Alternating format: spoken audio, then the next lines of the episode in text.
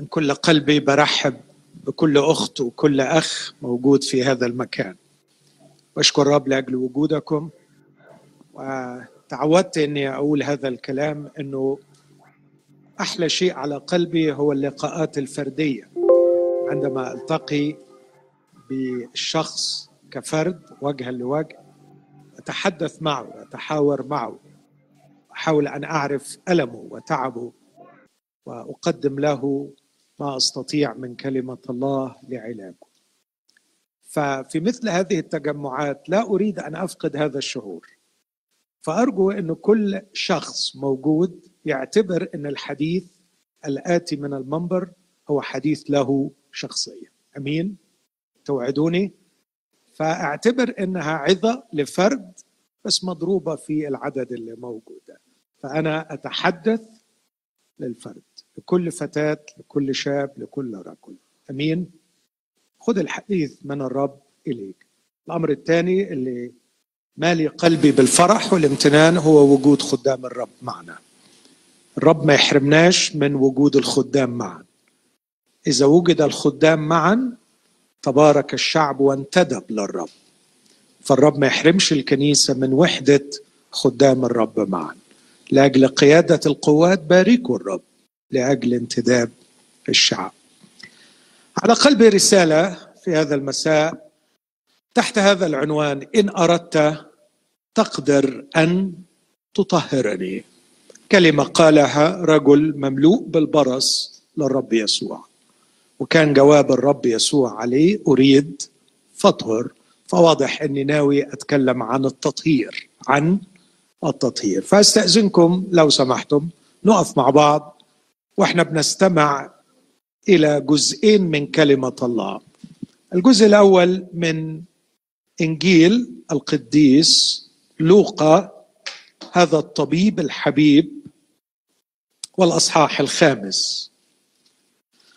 وابدا القراءة من العدد الثاني عشر لوقا خمسة 12 وكان أي رب المجد يسوع كان في إحدى المدن. فإذا رجل مملوء برصا فلما رأى يسوع خر على وجهه وطلب إليه قائلا يا سيد إن أردت تقدر أن تطهرني. لو عندك أي شعور بالاحتياج لهذا الأمر قوله في سرك وفي قلبك. خلونا نقول الكلمة دي للرب. إن أردت تقدر أن تطهرني. فمد يده ولمسه قائلا أريد فاطهر. وللوقت ذهب عنه البرص فأوصاه أن لا يقول لأحد بل امضي وأري نفسك للكاهن وقدم عن تطهيرك. كما أمر موسى شهادة لهم. فذاع الخبر عنه أكثر فاجتمع جموع كثيرة لكي يسمعوا ويشفوا به من أمراضهم. وأما هو فكان يعتزل في البراري ويصلي. أيضا من إنجيل الرسول يوحنا والأصحاح الثالث عشر. في الليلة الأخيرة للرب يسوع قبل الصليب وهو مجتمع مع التلاميذ سجل عنه يوحنا هذه الكلمات يوحنا 13 أما يسوع قبل عيد الفصح وهو عالم أن ساعته قد جاءت لينتقل من هذا العالم إلى الآب إذ كان قد أحب خاصته الذين في العالم أحبهم إلى المنتهى فحين كان العشاء وقد ألقى الشيطان في قلب يهوذا سمعان الاسخريوطي أن يسلمه. يسوع وهو عالم أن الآب قد دفع كل شيء إلى يديه وأنه من عند الله خرج وإلى الله يمضي. قام عن العشاء وخلع ثيابه وأخذ منشفه واتزر بها ثم صب ماء في مغسل. وابتدأ يغسل أرجل التلاميذ ويمسحها بالمنشفة التي كان متزرا بها. فجاء إلى سمعان بطرس فقال له ذاك يا سيد أنت تغسل رجلي؟ أجاب يسوع وقال له لست تعلم أنت الآن ما أنا أصنع ولكنك ستفهم فيما بعد. قال له بطرس لن تغسل رجلي ابدا. أجابه يسوع إن كنت لا أغسلك فليس لك معي نصيب. قال له سمعان بطرس يا سيد ليس رجلي فقط بل أيضا يدي ورأسي. قال له يسوع الذي قد اغتسل ليس له حاجة إلا إلى غسل رجليه بل هو طاهر كله. وأنتم طاهرون. ولكن ليس كلكم لأنه عرف مسلمه. لذلك قال لستم كلكم طاهرين. فلما كان قد غسل أرجلهم وأخذ ثيابه واتكأ أيضا قال لهم أتفهمون ما قد صنعت بكم؟ أنتم تدعونني معلما وسيدا وحسنا تقولون لأني أنا كذلك. فإن كنت وأنا السيد والمعلم قد غسلت أرجلكم فأنتم يجب عليكم أن يغسل بعضكم أرجل بعض. لاني أعطيتكم مثالا حتى كما صنعت أنا بكم تصنعون أنتم أيضا. الحق الحق أقول لكم إنه ليس عبد أعظم من سيده ولا رسول أعظم من مرسله. إن علمتم هذا فطوباكم إن عملتموه. آمين. هذه هي كلمة الرب. آمين.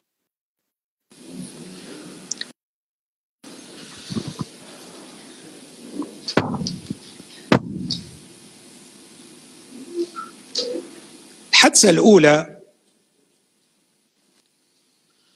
التي سجلها لوقا الطبيب الحبيب تأتي بين ثلاث معجزات عملها المسيح. المعجزه الأولى هي معجزة سد احتياج مادي. كان التلاميذ قد تعبوا الليل كله في صراع مع البحر لكي يصطادوا. لكن عند الصبح خرجوا وغسلوا الشباك ولم يمسكوا شيئا. كانوا في حالة من الإحباط الشديد والعوز الشديد لأن احتياجهم واحتياج عائلاتهم لم يسد. لكن الرب بمحبة شديدة ركب سفينة بطرس قال له ابعد قليلا عن البر ومن السفينة جلس يعلم التلاميذ يعلم الجموع الجالسين على الشاطئ. وبعد أن علم الجموع قال لبطرس ادخل إلى العمق وألقوا شباككم للصيد. بطرس قال له يا معلم تعبنا الليل كله ولم نمسك شيئا. السمك عند طلوع النور عند اشراق الشمس يغوص إلى أعماق بعيدة جدا فيبعد عن متناول الشباك. لكن في الليل يخرج السمك إلى الطبقات العليا فيسهل صيده. فقال له يا معلم بالمنطق بالعقل بالعلم بالدراسة بالخبرة الليل كله لم نمسك شيء فمن المستحيل أن نمسك شيئا في الصباح. ولا سيما ربما كانت الشمس قد حميت في ذلك الوقت لأنه بعدما علم الجموع دخل إلى العمق. لكن بطرس أحسن عندما قال على كلمتك ألقي الشبكة فأمسكوا سمكا كثيرا حتى كادت الشبكة أن تتخرق وملأوا السفينتين بالسمك. في هذه المعجزة نرى الرب يسوع يحل مشكلة مادية يتدخل في ظرف قاسي وينهي المشكلة. المعجزة التالية مباشرة التي سجلها لوقا الطبيب. لم تكن مشكلة مادية لكن أقدر أقول مشكلة جسدية نفسية صحية. كان هناك رجل مملوء برص ولوقا هو الوحيد الذي يقول عنه مملوء برص لأنه طبيب ويهتم بهذه التفاصيل. وكان البرص عند اليهود ليس مجرد مرض يصيب الجسد فقط لكنه مرض له أبعاد دينية يعزل الإنسان عن الهيكل اللي سمعنا عنه من أخونا سمير. إنه ليس له الحق أن يذهب إلى بيت الرب. يخرج خارج المحلة. بل ليس له الحق أن يتعامل مع شعب الرب. فعندما يرى يهودي مقترب إليه يصرخ ويقول نجس نجس لكي يمنع الناس من التواصل معه. لا أعرف كان لي كم سنة أبرز أفترض عشر سنين خمستاشر سنة. طوال هذه السنين لم يلمس إنسان ولم يلمسه إنسان. لكم أن تتخيلوا الحرمان النفسي. الحرمان العاطفي لأنه ممنوع من التعامل مع البشر. لكن المعجزة الثالثة التي سجلها لوقا معجزة مختلفة عن الاثنين. ليس فيها سد عوز مادي كمعجزة صيد السمك وليست فيها مشكلة صحية نفسية وشفاء نفسي لأنه لم تاخدوا بالكم هنرجع للقصة دي يسوع. لما شاف الأبرص لمسه. وكأنه يعلم احتياجه النفسي العميق فقبل أن يطهره لمسه لكي يقول له أنا أعرف مشاعرك أنا حاسس بيك. لكن المعجزة الثالثة فيها بعد مختلف. أنزلوا للرب يسوع رجل مشلول مفلوج. لديه فالج ليجعله جثة هامدة لا يتحرك حتى أن أصدقائه أنزلوه على فراش. نزلوه نايم. ويبدو أنه شاب. عشان كده الرب قال له يا بني مغفورة لك خطاياك. لكن عندما أنزلوه من السقف لأنهم لم يجدوا مكانا يدخلوا منه من الباب بسبب الازدحام وأنزلوه أمام الرب نظر إليه الرب وقال له هذه الكلمة الغريبة التي سببت مشكلة للموجودين من الفريسيين. يقول الكتاب في عدد عشرين من لوقا خمسة فلما رأى إيمانهم قال له أيها الإنسان مغفورة لك خطاياك. مغفورة لك خطاياك. إخوتي أعتقد اعتقاد أن هذا الشخص عندما أصيب بالشلل فقد النطق. فلم يكن يستطيع أن يتكلم. وكان وجعه العميق في الداخل. إنه يريد غفران الخطايا. يريد أن يقول لله اللهم ارحمني أنا الخاطئ. اغفر لي خطاياي. لكن بسبب الفالج بسبب الشلل عجز عن أن ينطق. فنطقها في قلبه. قالها في أعماقه. أريد غفران خطاياي.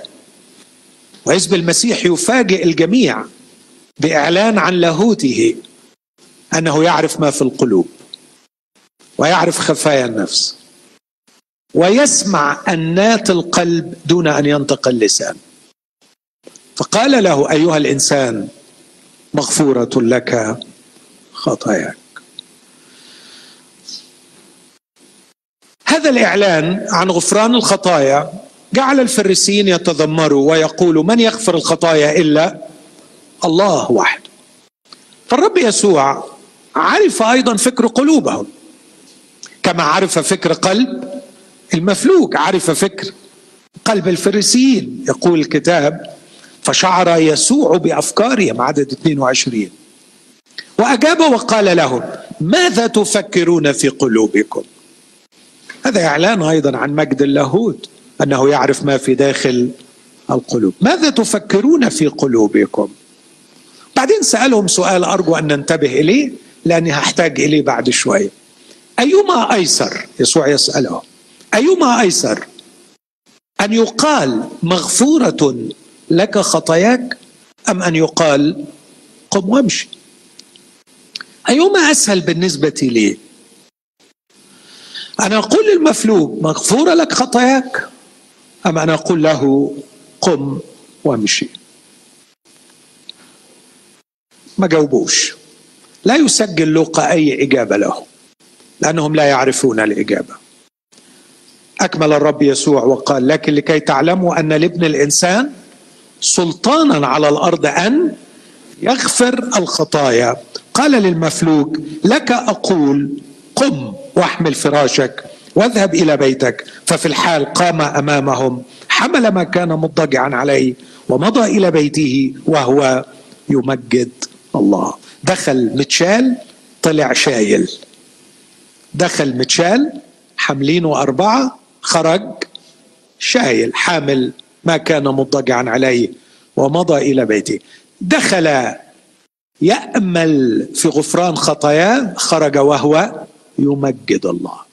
تحول بديع مش كده؟ معجزة كبيرة. لكن أرجع للسؤال. الرب يسوع لما بيقول لهم أنتم بتتذمروا علي عشان بقول له مغفورة ليك خطاياك. أيهما أيسر؟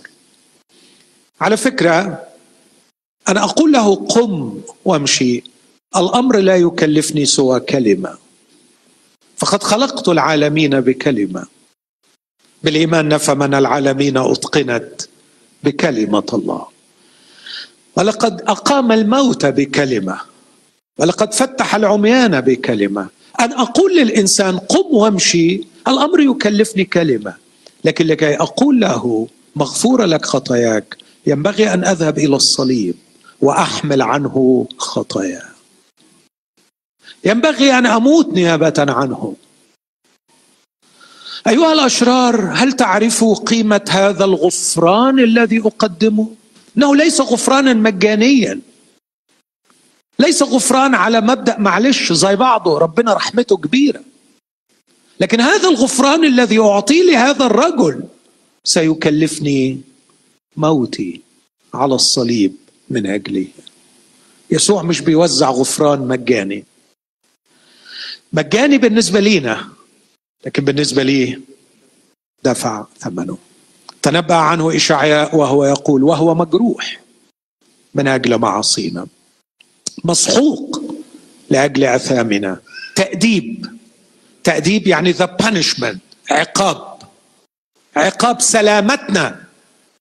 وقع عليه وبجلدته وبجراحاته. شفينا لم تغفر لنا خطايانا. على مبدأ معلش عارفين معلش بالمصري؟ أسوأ كلمة يستخدموها المصريين. يخبط لك سيارتك يدمرها لك وما يقول لك معلش معلش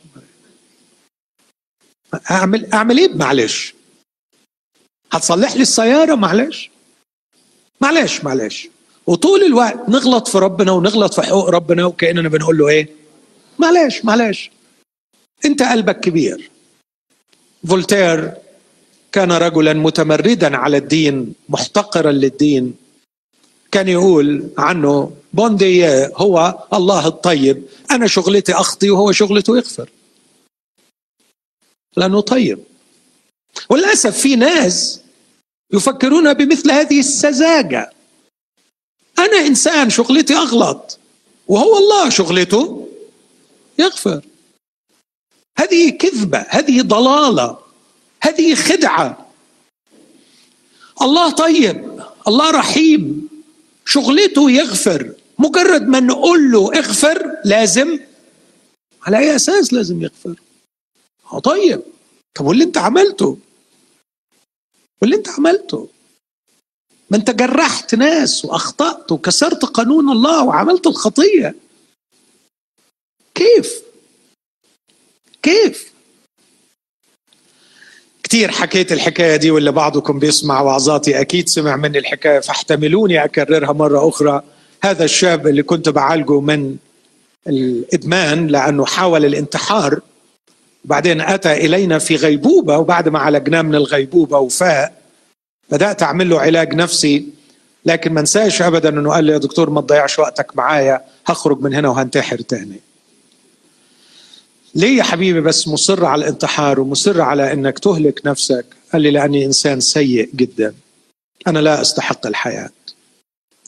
اضطريت إن أنا أتكلم معاه بلغة دينية بعض الشيء مع طبعا احترام القواعد العلمية والطبية التي تمنع هذا لكن من شفقتي على هذا الإنسان. قلت له الله محب ويستطيع أن يرحمك ويغفر لك. لكنه كان مصر إن أنا إنسان سيء لا أستحق الحياة وينبغي أن أنهي حياتي. وأنا أقول له الله بيحبك ومستعد يرحمك. قال لي طب أقول لك شوية عن اللي أنا عملته؟ قلت له قول. يمكن لما يفضفض استريح. فقعد يقول يقول يقول. والحقيقة أنا شخصيا ما أنساش ودي من المرات النادرة اللي أصبت بحالة من الإشمئزاز من المريض. بسبب حجم الشرور التي فعلها. بعد ما خلص هو كان ذكي قال لي إيه رأيك؟ أنا أستحق الحياة؟ قلت له لا بصراحة ما تستحلهاش طلعت مني بسرعة. نعم أنت لا تستحق الحياة لكن ليس من حقك أن تنهي حياتك لأنك لا تملك هذه الحياة. الله أعطاك الحياة وهو وحده صاحب الحق أن ياخذها ليس من حقك أن تنهي حياتك فتضيف إلى شرورك شرا. ما ينفعش. الله غفور ورحيم. وسيغفر لك إن تبت. ففوجئت بهذا الشاب. يوجه إلي جملة حفرت في نفسي عميقا. جعلتني أمسك دموعي بالكاد. صرخ في وجهي. وقال لي وأنت كمان يا دكتور بتضحك عليا وانت كمان بتضحك عليا. له ضحكت عليك في إيه قال لي بتقول إنه غفور وهيرحمني غفور وهيرحمني واللي أنا عملته مين يدفع ثمنه مين يدفع ثمنه وجدت نفسي أمام اكتشاف. أن الإنسان الذي يفكر بطريقة سليمة وضميره حي لا يقبل غفران غير مدفوع الثمن إن الغفران غير مدفوع الثمن غفران وهمي. لا يقبله إلا السذج. لا يقبله إلا من لا يعملون عقولهم. ووجدت نفسي بانكسار. أقول لهذا المريض أنا آسف. أنا فعلا ضحكت عليك. أنا فعلا من غير ما اخد بالي اشتركت مع اللي بيضحكوا عليك. بس مش ضحكت عليك عشان قلت لك إن الله غفور. ضحكت عليك لأني أخفيت عنك أروع خبر إن في واحد دفع الثمن. هذا هو الخبر الذي نكرز به. صرخته واللي أنا عملته؟ إخوتي أقول الصدق أمام الله هذه لغته بالحرف. واللي أنا عملته؟ مين يدفع ثمنه؟ قلت له أنا ضحكت عليك لأني أخفيت عنك إن في واحد دفع الثمن. عبدي البار بمعرفته يبرر كثيرين وأثامهم هو يحملها. يسخرون منه لأنه صار حمل الله ويتقولون عليه بكلمات سيعطون عنها حسابا. ويقولوا كلمات رديئة خروف الله خليهم يستهزئوا لكنهم سيعطوا حسابا في اليوم الأخير عن كل كلمة بطالة. عندما رآه يوحنا المعمدان آتيا قال هوذا حمل الله. اللي يعمل إيه؟ الذي يرفع خطية العالم. هو ده اللي هيدفع الثمن أيهما أيسر؟ أنا أقول لمفلوج قم واحمل. فراشك وامضي إلى بيتك أم أنا أقول له مغفور لك خطاياك عشان أشفيه وأقول له امشي واحمل السرير سيكلفني الأمر كلمة لكن لكي أقول له مغفورة لك خطاياك ينبغي أن أموت نيابة عنه يقول عنه بولس ابن الله الذي أحبني وعمل إيه؟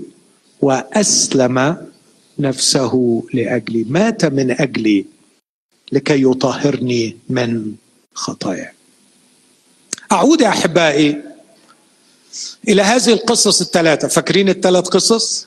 القصة الأولى صيد السمك الكثير القصة الثانية تطهير الأبرص القصة الثالثة شفاء هذا المفلوج.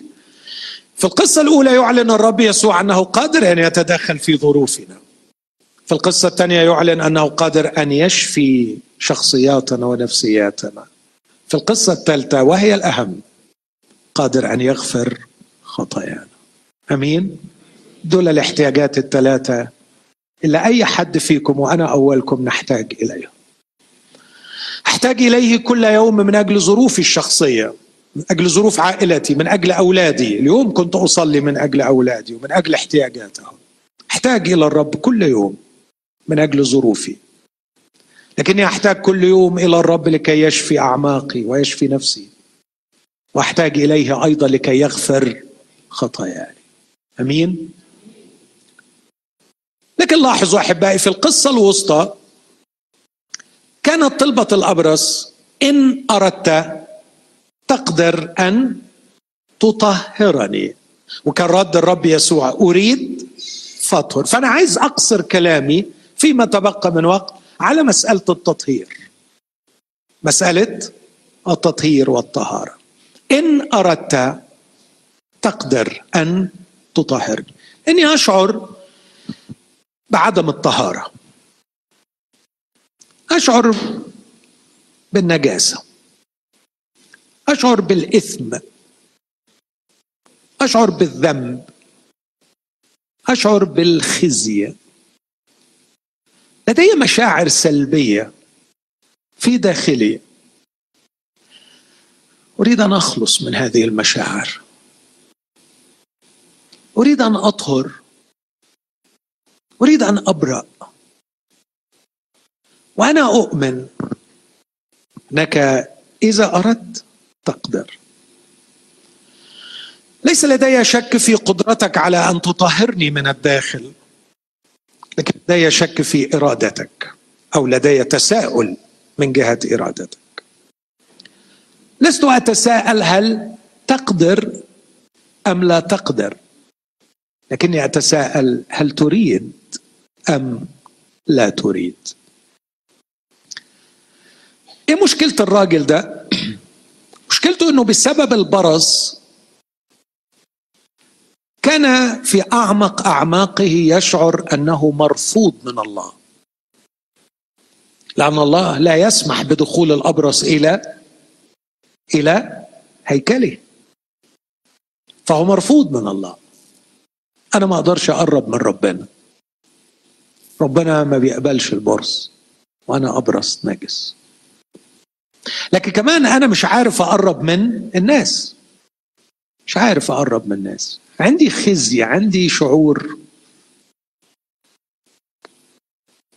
بالشلل النفسي والشلل الروحي.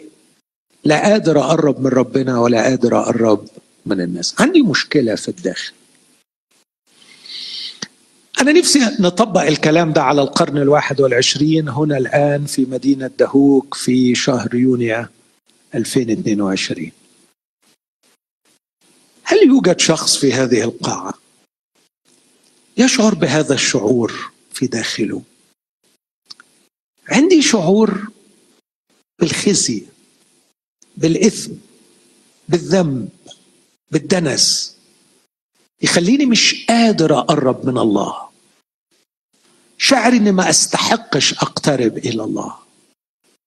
شعر كمان إني مش عارف أقترب من الناس. وأتعامل مع الناس بطهارة. أنا تعبان. أنا تعبان. بصوا أحبائي أنا لا أريد أن أسترسل وأضغط على المشاعر في هذا الأمر لأنه الحقيقة لا أحب ولا يعني أعتبرها أمانة إني أتكلم كلام يخلق فيك شعور بالدنس.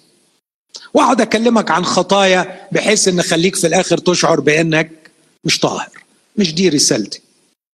لأنه الحقيقة اللي اكتشفته إنه لما المنبر بيخلق هذا الشعور في السامع فهذا الشعور مزيف. هذا الشعور لابد أن يخلقه الروح القدس في داخلك. بأن يطلعك على حقيقتك. بأن تستفيق من مخدر الدين أو مخدر أي شيء آخر جعلك تعمى عن حقيقة النفس. حقيقة نفسي في الداخل أني نجس. الكتاب المقدس يقول إن قلب الإنسان ارميا 10 سبع ارميا 17 10 أخدع من كل شيء وهو نجيس. قال المسيح مرة لليهود ليس ما يدخل فم الإنسان ينجسه لكن ما يخرج من قلب الإنسان ينجسه. أنا مش شغلتي أقنعك ولا أقنعك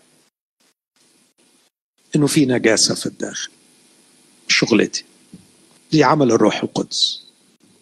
وأنا متأكد إن الروح القدس جاهد مع كل إنسان عشان يقنعه إنه هو نجس صعب عليك كلمة نجس هشيلها.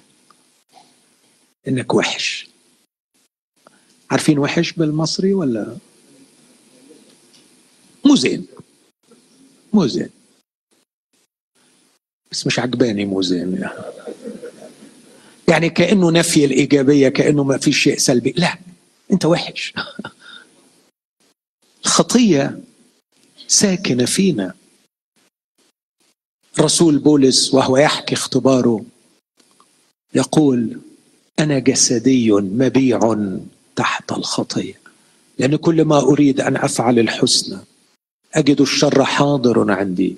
لست أفعل الصالح الذي أريده بل الشر الذي لست أريده. إياه يفعل. ويحي أنا الإنسان الشقي. أنا أعلم أن الناموس مقدس وطاهر.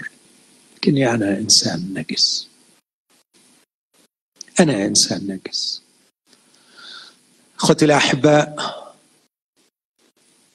في عتاب الرب لبني إسرائيل في حسقيال 36 يقول لهم أرش عليكم ماء طاهرا حتى تمقتون نفوسكم. تمقتون نفوسكم. يكتشف الإنسان نجاسته في الداخل حتى أنه يمقت نفسه. إذا لم تصل إلى هذه النقطة لا أمل في خلاص نفسك. وإذا لم تصل إلى هذه النقطة عبثا يحاول رجل الدين أو المنبر إنه يخلقها فيك. وإذا خلقها فيك فهو شيء مزيف سينتهي. لكن لو كنت تستمع إلى صوت ضميرك في الداخل وكنت تستمعي إلى صوت الروح القدس وهو يجاهد مع كل واحد فينا. أكيد هنقتنع. إن الكلام اللي أنا قلته من شوية ده كذب. إن المجاملة اللي قلتها للأخت فلانة كاذبة. إن النظرة اللي نظرتها للمرأة دي نظرة شريرة. إن هذا التصرف الذي عملته في الخفاء شرير يخزي. لابد أن أعترف أن داخلي نجس وأن يحتاج إلى التطهير. مش عايز أطول في النقطة دي لكن أتمنى من قلبي أن نكون جميعا قد عشنا هذه الخبرة. أنا نجس. أنا من الداخل نجس.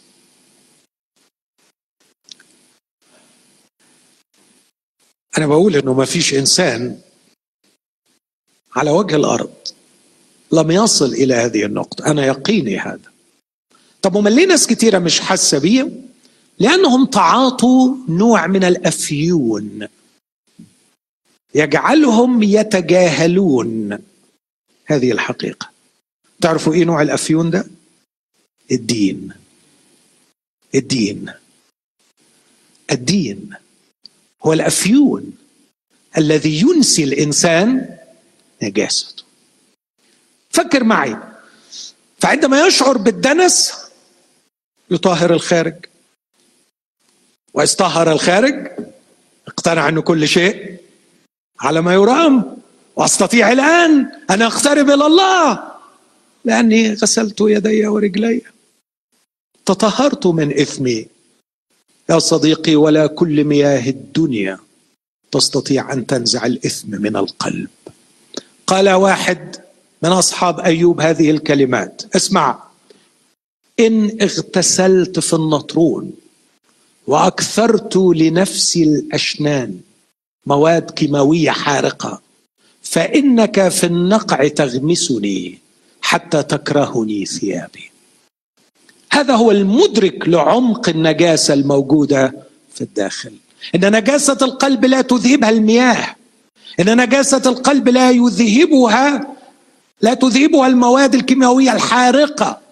لو غسلت يدي ورجلي بالبوتاس ستظل نجاستي في داخلي. تطهير الداخل يحتاج إلى شيء أعمق من مجرد غسل الجسد.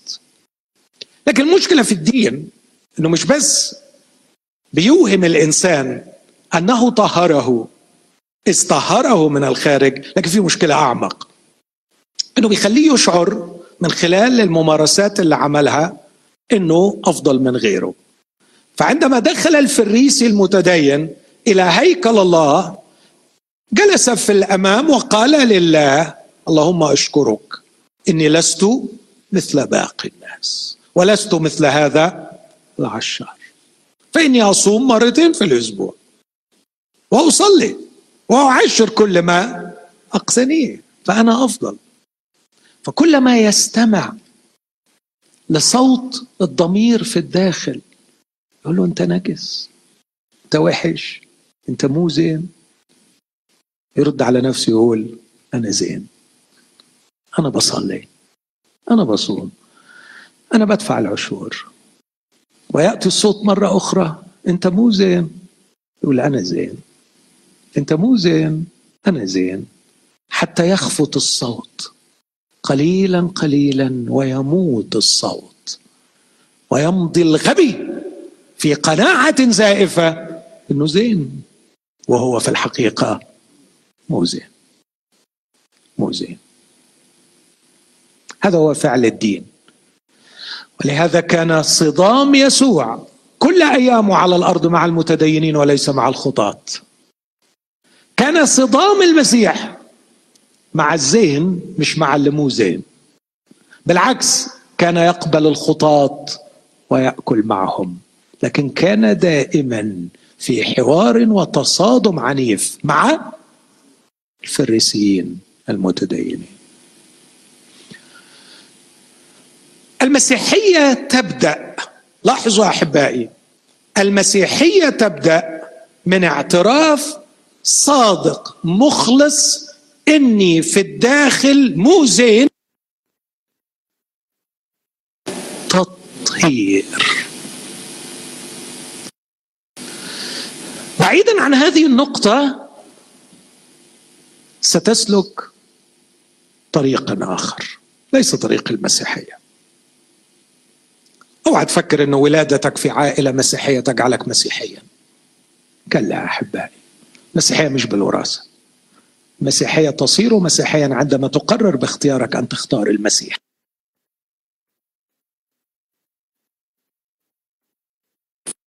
تختار المسيح بكامل وعيك لكي يطهرك تصير مسيحيا. مفيش حاجة حد يعملها لك يخليك بها مسيح لكن عندما تقبل المسيح النقطة التي يبدأ منها الطريق الصحيح إلى المسيح هي الاعتراف بإني مو زين إني وحش إني خاطئ إني ناجس إني محتاج للتطهير. هي هذه الصرخة إن أردت تقدر أن تطهر المسيحية تبدأ من هذه النقطة. لكن أيضا أقول يا أحبائي والمسيحية تختلف عن كل الديانات في هذه النقطة. أن الشخص لا يقدر أن يطهر نفسه لكنه يسلم نفسه لله لكي يطهر ودي نقطة فارقة شاسعة تجعل المسيحية في صف وكل الديانات الأخرى في صف آخر. فكل الديانات تدعو الإنسان لكي يطهر نفسه. المسيحية وحدها تقول للإنسان أنت عاجز عن تطهير نفسك أنت لا تقدر لكن الخبر الرائع أن المسيح جاء لكي يطهر ودي نقطة ثانية تصنع فارق كبير. هذا الرجل أدركها. إن أردت تقدر أن تطهر. أنا لا أقدر أن أطهر نفسي. مش عارف هل وصلت للنقطة دي ولا لسه. اسمح لي أقول مروح الكنائس لن يطهرك. دفع العشور لن يطهرك. كثرة الصلوات لن تطهرك. المسيح فقط هو الذي يطهرك. أوعى تكون مخدوع وبتقول الحمد لله الحمد لله. أنا يعني برضو الوضع اليومين دول أفضل. بطلت لعب القمار الحمد لله الحمد لله. وبدأت أروح الكنيسة يوم الأحد. وأنا ليا ست شهور مواظب دلوقتي. فإن شاء الله كمان ست شهور تانيين سأطهر من شر. تضحك على نفسك. مش هيحصل. أنت لا تقدر أن تطهر نفسك. تحتاج إلى مخلص. اسمه يسوع. أنت لا تقدر أن تطهر نفسك يعني أنت لا تقدر أن تخلص نفسك. ولو كنا نقدر أن نخلص أنفسنا ما كانت السماء أرسلت لنا مخلص وتقول عنه ليس بأحد غيره الخلاص. لأنه لم يعطى اسم آخر تحت السماء. به ينبغي أن نخلص ما عندناش. مخلص ولا نستطيع أن نخلص أنفسنا. المسيحيه تتميز بشيئين سوفار نفسي تفتكروهم. أن القلب المسيحيه تقول أن قلب الإنسان نجس وأنه يحتاج إلى تطهير وأن تطهير الخارج لا يصلح. وتبدأ من نقطة الاعتراف باحتياج للتطهير. لكن الأمر الثاني المسيحية تؤكد على أن الإنسان لا يستطيع أن يطهر نفسه. لكن يمد ايديه ورجليه لربنا وربنا هو اللي يعمل إيه؟ يطهر. يمكن الفكرة دي تبقى غريبة. هو ربنا كمان ناقص يطهرنا. مش كتر خيره إنه خلقنا ومش كتر خيره إنه احتملنا لكن كمان نروح نوسخ أنفسنا ون ونعمل كل الشر وبعدين نجي له ونقول له طهرنا؟ يعني ده كلام يعقل. طب خلاص ما تروحلوش. دور على حد غيره. بس اسمح لي أقول لك إن فعل التطهير أصعب من فعل الخلق.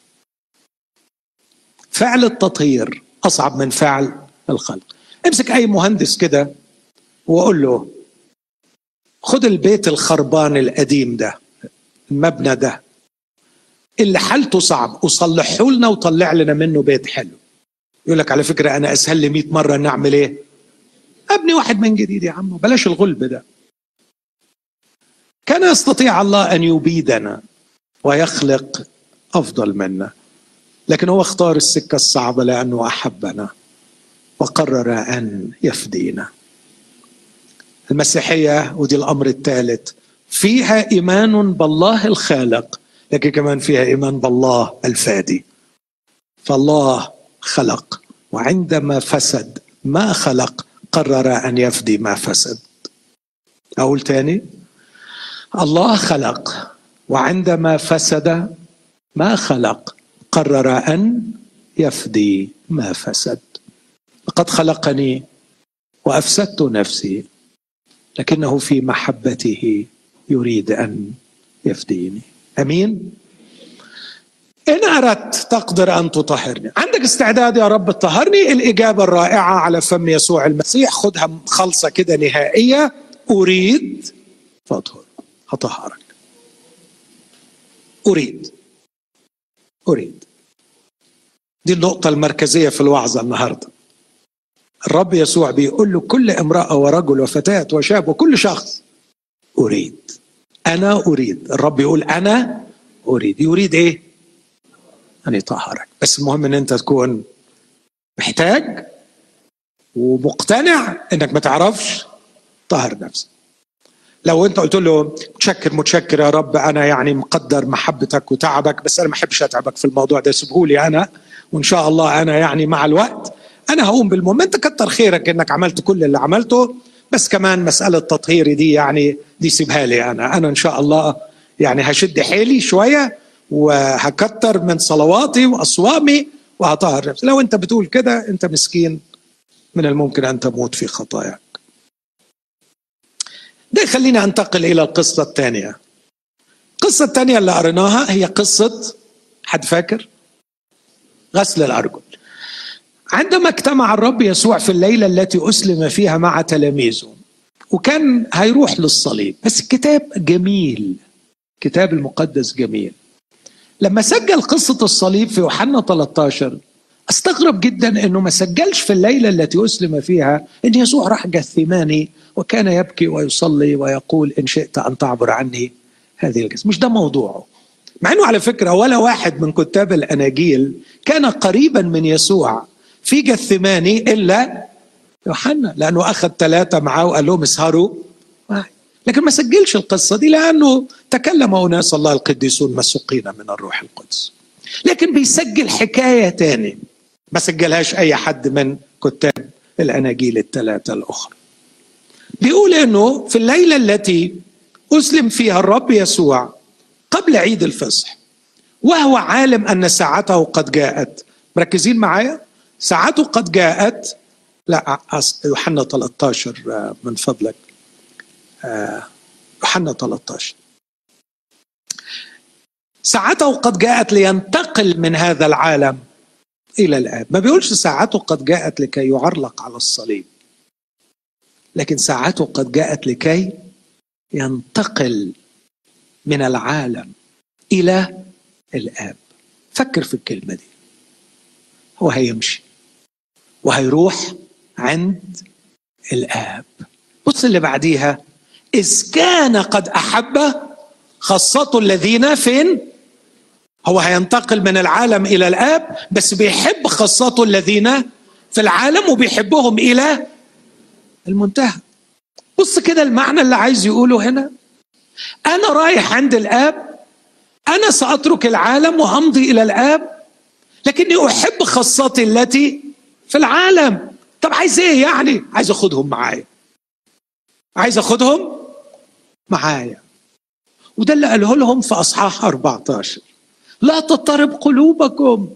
في بيت أبي منازل كثيرة. أنا أمضي لأعد لكم مكان. إن مضيت وأعددت المكان آتي أيضا وأخذكم إلي وحيث أكون أنا. تكونون أنتم أيضا. أنا بحب خاصاتي الذين في العالم وحابب أخذهم معايا. آه بس عشان أخذهم معايا لازم يكونوا طاهرين.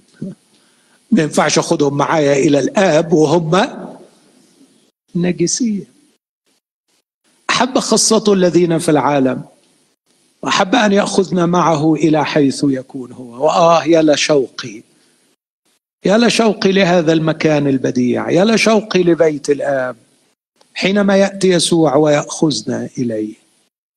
وهكذا نكون كل حين مع الرب. حد مشتاق معايا؟ مشتاق معايا لهذا المكان الجميل لهذا البيت البديع. بيت الاب أخذكم إلي. لكن لكي أخذكم إلي ما أقدرش أخذكم بنجاستكم. لابد أني أطهركم. فإذا اشتعل قلبه بالحب لتلاميذه وبالرغبة العميقة أن يكونوا معه في شركة معه.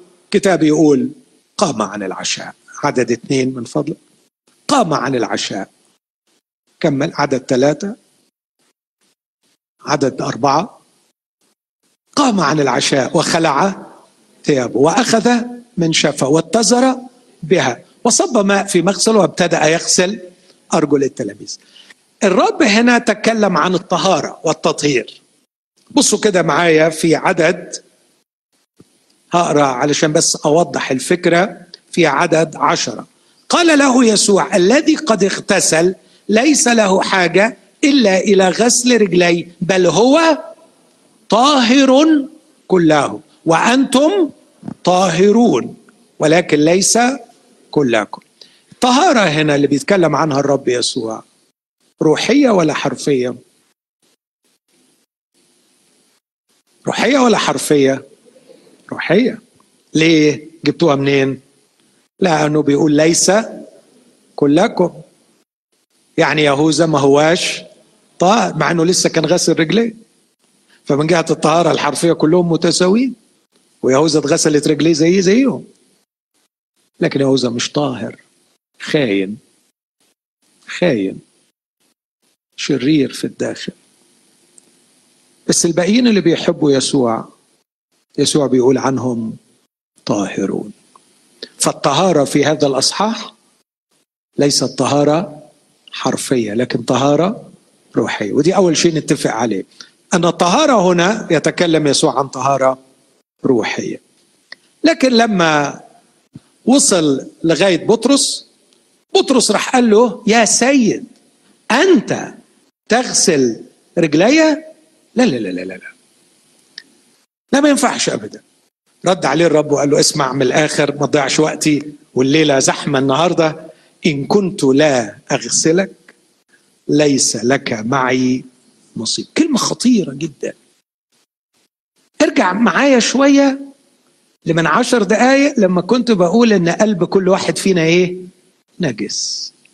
واسمع صوت الرب بيقول لك إن كنت لا أغسلك ليس لك معي نصيب. أوعى تاخد الأمر بسهولة ببساطة. وكمان ارجع معايا شوية لما كنت بقول انت ما تقدرش تطهر نفسك. الرب اللي لازم يطهرك. انت ما تقدرش تغسل نفسك. الرب بيعرض عليك وبيقول لك أنا مستعد اعمل إيه؟ اغسلك. وان كنت لا اغسلك ليس لك معي نصيب لانك انت مش تعرف تغسل نفسك. انت مش تعرف تغسل نفسك. من أجمل الأشياء في هذا النص كلمة ليس لك معي نصيب كلمة نصيب. نفيها الخطية. الكلمة اليونانية أمارتيا من أصل فعل ميرت أو ميروس اللي هو نصيب. وكأن تعريف الخطية في اللغة اليونانية من الممكن أن يكون أن واحد ملهوش نصيب مع ربنا. فكأنه لو قلنا يعني إيه يا رب الخطية؟ إنك بتختار إن ما يكونش ليك نصيب مع الله. بس الرب يسوع بيعرض عليك وبيقول لك أنا عايزك يبقى ليك معايا نصيب. سيب الخطية. طب أنا أعمل إيه علشان أسيب الخطية؟ أنا مستعد أعمل إيه؟ أغسلك. أريد أن أغسلك يا بنتي لكي يكون لك معي نصيب. لأن الخطية هي الحرمان من النصيب مع الله. الحرمان من النصيب مع الله. تحب يكون لك نصيب مع الرب؟ أنا شايف شباب وشابات صغيرين حلوين. ما أعرفش فاهمين العربي بتاعي؟ فاهمين كلامي كويس؟ نفسك يكون لك نصيب مع الرب؟ اوعي تقولي ما هي دي اسمه ونصيب يعني. جواز اسمه ونصيب بيقولوا عليه. لكن مع الرب ده اختيار. انت اللي تختار انت اللي تختاري. يا رب أريد أن يكون لي معك نصيب. قول العبارة دي. يا رب أريد أن يكون لي معك نصيب. يا رب أريد أن يكون لي معك نصيب. إذا كنت قلت العبارة دي من قلبك يسوع بيقول لك خليني أغسلك. لأن إن كنت لا أغسلك ليس لك معي نصيب. بطرس لما سمع الخبر ده فرح قوي. قال له لا إن جه عن نصيب معاك ده أنا مش مستعد إنك تغسل رجليا ده أعمل معروف أدي إيديا وأدي كمان رأسي. قال له سمعني يا سيد ليس رجلي فقط. إيه أنت هتدي النصيب على الغسل. اغسلني كلي. اغسل ايدي واغسل رأسي واغسل رجلي. يلا أعمل إديني نصيب معاك. حلو بطرس. حابب يكون لي نصيب مع الرب.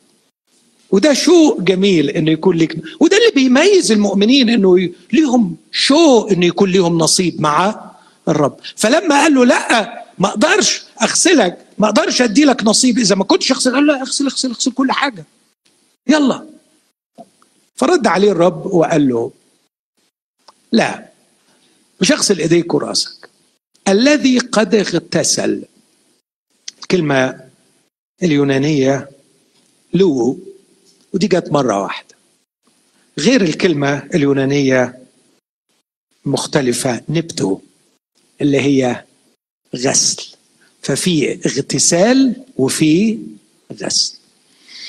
الاغتسال معناه الحمام استحمام باث تترجم كده في الإنجليزية. الذي اغتسل ليس له حاجة إلا إلى غسل رجليه ودي مأخوذة من الثقافة بتاعت الوقت ده. أياميهم ما كانش فيه في البيت حمامات. مش كده؟ كانش عندهم حمام وشاور وياخدوا شاور من ما يحبوا. طب اللي عايز ياخد شاور يروح يعمل إيه؟ يروح الحمام. بعيد عن البيت يمكن 2 كيلو. يمشي مشوار طويل لغاية ما يروح الحمام العام علشان ياخد شاور. وطبعا ما كانش بيعمل الحاجة دي إلا في المناسبات السعيدة فقط. أنا مش كل يوم هيروح الحمام. فلما يبقى في مناسبة سعيدة زفاف أحد الأقارب في حاجة ياخد بعضه ويروح يتكلف المشوار ويدفع الفلوس علشان ياخد حمام. فعنده فرح مثلا عنده حفل زفاف. فعايز يبقى منظره كويس فراح خد الحمام. بس على ما يجي ويرجع ويدخل الوليمة يكون إيه اللي حصل؟ رجلي اتوسخت علشان الأرض ما كانتش مرصوفة بالأسفلت و... فأول ما يدخل من باب البيت صاحب العرس يقدم مية لغسل الأرجل. ينفع يقول له لا أنا عايز آخد شاور بالمرة من فضلك. يقول له لا الشاور مش أنا الشاور أنت المفروض إنك أخدته. والذي اغتسل مش محتاج إن إحنا نديله شاور هو محتاج بس إلى غسل رجليه. تصوير بديع وذكي جدا من المسيح للواقع الروحي وبيقول إنه يا جماعة في حاجتين في التطهير. في ما أسميه الغسل التام والغسل المتكرر. هقول تاني الغسل التام والغسل المتكرر. الغسل التام يحدث مرة الغسل المتكرر يحدث على الدوام عندما تقول ليسوع أنا نجس. أريدك أن تطهرني. وعندما تقبل الدعوة يا رب أريد أن يكون لي معك نصيب. ويسوع لك طب خليني أغسلك. الرب بيعرض عليك حاجتين الغسل التام والغسيل المتكرر. إيه بقى الغسل التام ده؟ إيه الغسل التام؟ عملية؟ معجزية؟ يجريها الروح القدس. بها يولد الإنسان من جديد. يعني إيه من جديد؟ يعني من مصدر آخر. يولد من فوق. يعني يولد من فوق؟ يعني المرة الأولى اتولدت من تحت. تتولد من فوق. المولود من الجسد جسد هو والمولود من الروح هو روح. نيقوديموس ما فهمش الكلام ده في يوحنا ثلاثة فقعد يعني كأنه بيسخر ويقول له يعني يعني إيه الواحد يتولد تاني يعني؟ يعني لعله وهو شيخ يولد ثلاثة يدخل بطن أمه ويولد ثلاثة قال له حبيبي حتى لو دخلت بطن أمك 100 مرة وطلعت هتطلع زي ما أنت. لكن أنت محتاج أنك تتولد من مصدر آخر. يبدو أن دي قناعة أخرى محتاجين نعرفها. أنا محتاج أتولد من فوق. محتاج أطلع من مصدر نظيف من الروح. كم واحد مؤمن أن الروح القدس موجود بيننا؟ والروح القدس هو الله. آمين. والروح القدس لم يزل يعمل. وأعظم أعمال الروح القدس أن يلد الإنسان من جديد. المولود من الروح هو روح والمولود من الجسد هو جسد. أنا مديون لأمي وأبويا لأنهم أعطوني الحياة وولدوني من الجسد لكني مديون أكثر للروح القدس الذي ولدني ولادة ثانية. المولود من الروح هو روح. هذا هو التطهير. يطهرك بأن يخلق في داخلك كيان روحي جديد. اسمه روح طاهرة. هذه الروح الطاهرة لأنها تعيش في هذا العالم الملوث. إيه اللي بيجرى لها؟ تتلوث. بس اللي مش بتتلوث في جوهرها تتلوث في رجليها. فتحتاج إلى الغسل المتكرر. فكل شوية تيجي الاجتماع تقعد مع مؤمن تقرأ كلمة الله فيحصل إنك تغتسل وتتطهر بكلمة الله. وحتى دي كمان بيعملها المسيح. اسمع النص ده في أفسس خمسة. كما أحب المسيح الكنيسة وأسلم نفسه لأجلها لكي يقدسها مطهرا إياها بغسل الماء بالكلمة. خلوني علشان الوقت. أقرأ معاكم نص من رسالة تيتوس أصحاح اتنين أنتوا تعبتوا؟ لا تعبتوا. أنا أنا حاسس بيكم. أو أنا تعبت. بس خلاص. ركزوا معايا في في النص ده في رسالة تيتوس أصحاح ثلاثة. شوفوا جمال الكلمة الإلهية. بيقول لطيطس ذكرهم دول الجماعة الكريتيين سكان جزيرة كريت. أن يخضعوا للرياسات والسلاطين. عد معايا الحاجات اللي بيطلبها منهم. ويطيعوا ويكونوا مستعدين لكل عمل صالح. ولا يطعنوا في أحد. ما يقولوش كلمة وحشة في حق حد. ويكونوا غير مخاصمين ما يخصموش. حلماء مظهرين كل وداعة لجميع الناس. سبع صفات بديعة عجيبة غريبة. ماشي كويس. يعني لما نطلب الكلام ده من رسل المسيح يمشي الحال. لكن الكلام ده مطلوب من الكريتيين. وهو قال عنهم في اصح واحد إن في واحد شاعر وصف الكريتيين وقال إنهم وحوش رديه دايما كذابين بطون بطالة. فأنا بتخيل إن تيتوس بيقول له يا عم حيلك أنت عايز الحاجات الحلوة السبعة دي من الجماعة الوحوش دول؟ قال له أيوه. أيوه يا تيتوس. هو انت نسيت ان ربنا طهرهم انت نسيت ان المعجزة حصلت فيهم خليني أشرح لك. فيقول له كده لأننا كنا نحن أيضا قبلا ما إحنا كنا زيهم. وعد معايا أغبياء هذه النجاسة. أغبياء. ها قولوا معايا. غير طائعين. ضالين. مستعبدين لشهوات ولذات مختلفه عائشين في الخبز والحسد ممقوتين مبغضين بعضنا بعض. سبع حاجات. فسبع نجاسات وسبع صفات جميلة حلوة سبع فضائل يقولوا ما إحنا كنا كنا أسوأ منهم. طب إيه اللي قلب حالنا؟ إيه اللي عدل حالنا؟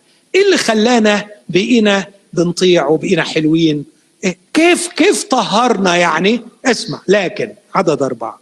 حين ظهر لطف مخلصنا الله وإحسان. لا بأعمال في بر عملناها نحن. بل بمقتضى رحمتي خلصنا خلصنا بإيه؟ أسمع غسل الميلاد الثاني وتجديد الروح القدس. شفتوا المعجزة حصلت إزاي؟ إحنا كنا أغبياء وضالين ومستعبدين وعايشين في الخبز والحق هذه النجاسة. لألا واحد سمعني في بداية الوعظة يا عمي إيه الكلام الصعب؟ ليه بتقول علينا لا سمح الله إن إحنا نجسين ليه ليه ليه ليه؟ طب أنا أسألك سؤال. مش عشنا في الحسد. ما كناش مستعبدين لشهوات ولذات مختلفة. ما كناش مبغضين بعضنا بعضا. طب بلاش ده كله. ما كناش ممقوتين يعني كانش في حد بيكرهك أبدا. طب أجي أسأل جوزك كده. ما حصلش يعني إنه في يوم من الأيام كرهنا ما حصلش في يوم من الأيام أبغضنا ما حصلش في يوم من الأيام اتكرهنا ما حصلش في يوم من الأيام عشنا في الخبث والحسد. هذه النجاسة دي النجاسة. بس في خبر حلو اسمه غسل الميلاد الثاني وتجديد الروح القدس الذي سكبه علينا بغنى هللويا. الذي سكبه بغنى علينا في المسيح يسوع. يغسلني ويطهرني ويجددني. عرفها واحد وقال الحمام الإلهي لتغيير الوضع حمام إلهي. تحب تاخد الحمام ده؟ تتغسل وتطهر وتقول له اغسلني طهرني نقيني اعمل معجزتك فيا. نفسي في الولادة الجديدة نفسي أتولد من جديد وأبقى طاهر. غسل الميلاد الثاني وتجديد الروح القدس. تهيألي لغاية دلوقتي أنتوا ماشيين معايا كويس. المسيحيه بتقول ان أنا نجس وإني ما أعرفش أطهر نفسي لكن ربنا بيعرض علينا التطهير في شخص يسوع مستعد إن هو طهرنا وبيقول إن كنت لا أغسل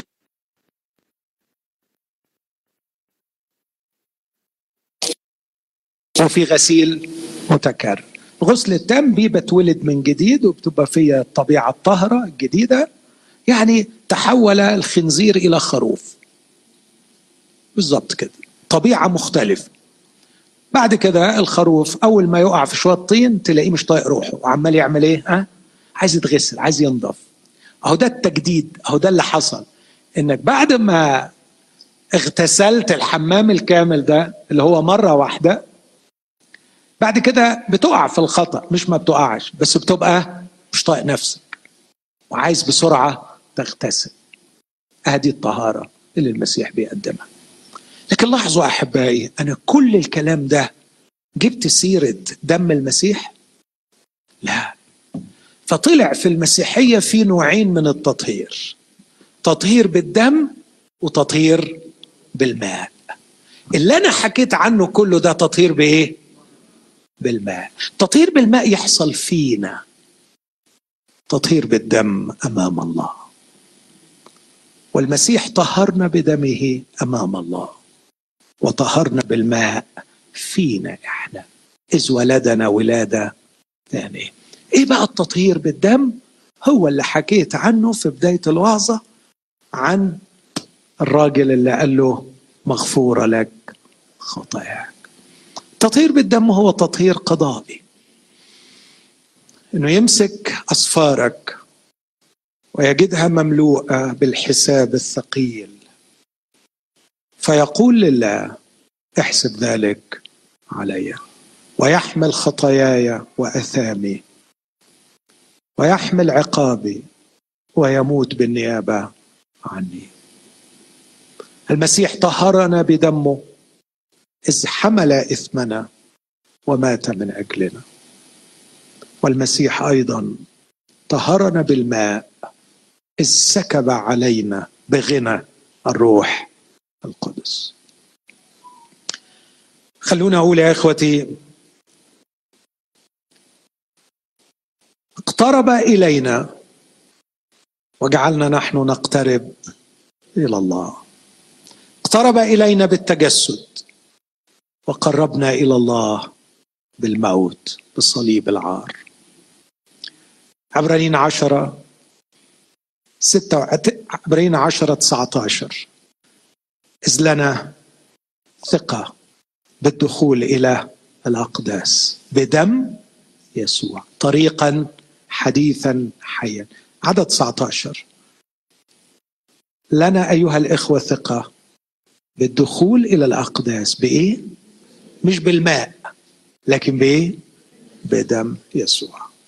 حللنا مشكلتنا مع الله وصالحنا مع الله بدمه وحل مشكلتنا الأخلاقية بالماء بالتطهير. وعشان كده يوحنا قال كلمة عنه بديعة. هذا هو الذي أتى بدم وماء. فاكرين الكلمة دي؟ ويوم ما الطعن آخر حاجة على الصليب خرج من جنبه دم وماء وكأنه عايز يقول مشكلتكم محتاجة الدم ومحتاجة المية. ويوحنا كأنه يقول أنا عينت وشهادتي حق. هذا هو يسوع الذي أتى بدم وماء. أتى بالدم والماء لكي يغسلني من خطاياي. الذي أحبنا حن رؤيا يوحنا واحد. وقد غسلنا من خطايانا بدمه وجعلنا ملوكا وكهنة لله. أبيه غسلنا بالدم وغسلنا بالماء. أمين؟ أنا كترت عليكم الكلام ويمكن تصدعتوا وتعبتوا. الله يكون في عونكم. معلش لكن آه، خلونا في الدقائق اللي جاية نقف مع بعض.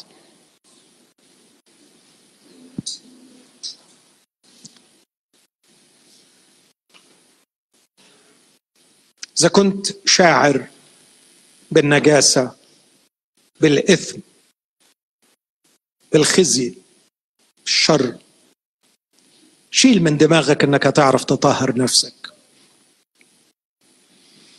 قل للرب يسوع طهرني. والرب يسوع في محبته بيقول لك أنا أريد أن أطهرك. ان كنت لا أغسلك. ليس لك معي نصيب. تعال خذ نصيب. معايا. اقبل تطهيري لك. غمضي عينيكي وغمض عينيك. وقول له يا رب يسوع اغسلني. اغسلني كثيرا من إثمي ومن خطيتي طهرني لو كنت تصر بذبيحه لكنت أقدمها. لكن ليس عندي إلا قلبي المنكسر يا رب. اغسلني كثيرا من إثمي. لا أعرف أن أغسل نفسي من إثمي. لا أعرف أن أطهر نفسي. لكني آتي إليك أيها المحب أيها المخلص. يا من قبلت أن تقوم عن العشاء وتخلع ثيابك. يا من قبلت أن تصير بشرا. وتحل بيننا لكي تغسلنا من خطايانا. أبارك اسمك يا رب يسوع وأقبل تطهيرك لي يا رب يسوع. أمد أمد رجلي ويدي ورأسي أمد نفسي أمامك وأقول لك اغسلني يا رب وطهرني طهرني يا رب.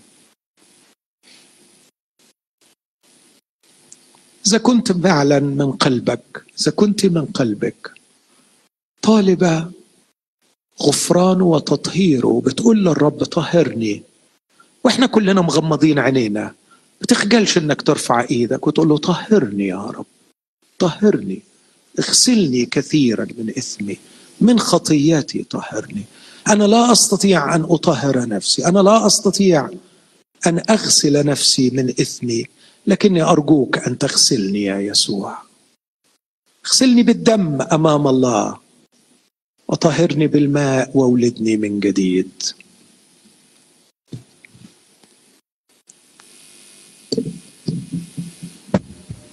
وإحنا بنسمع هذه الترنيمة. استمر في حديثك مع الرب. كن كهذا الأبرص. واطلب من الرب أن يطهرك. وكن كبطرس. وقل له اغسلني. أسلمك نفسي.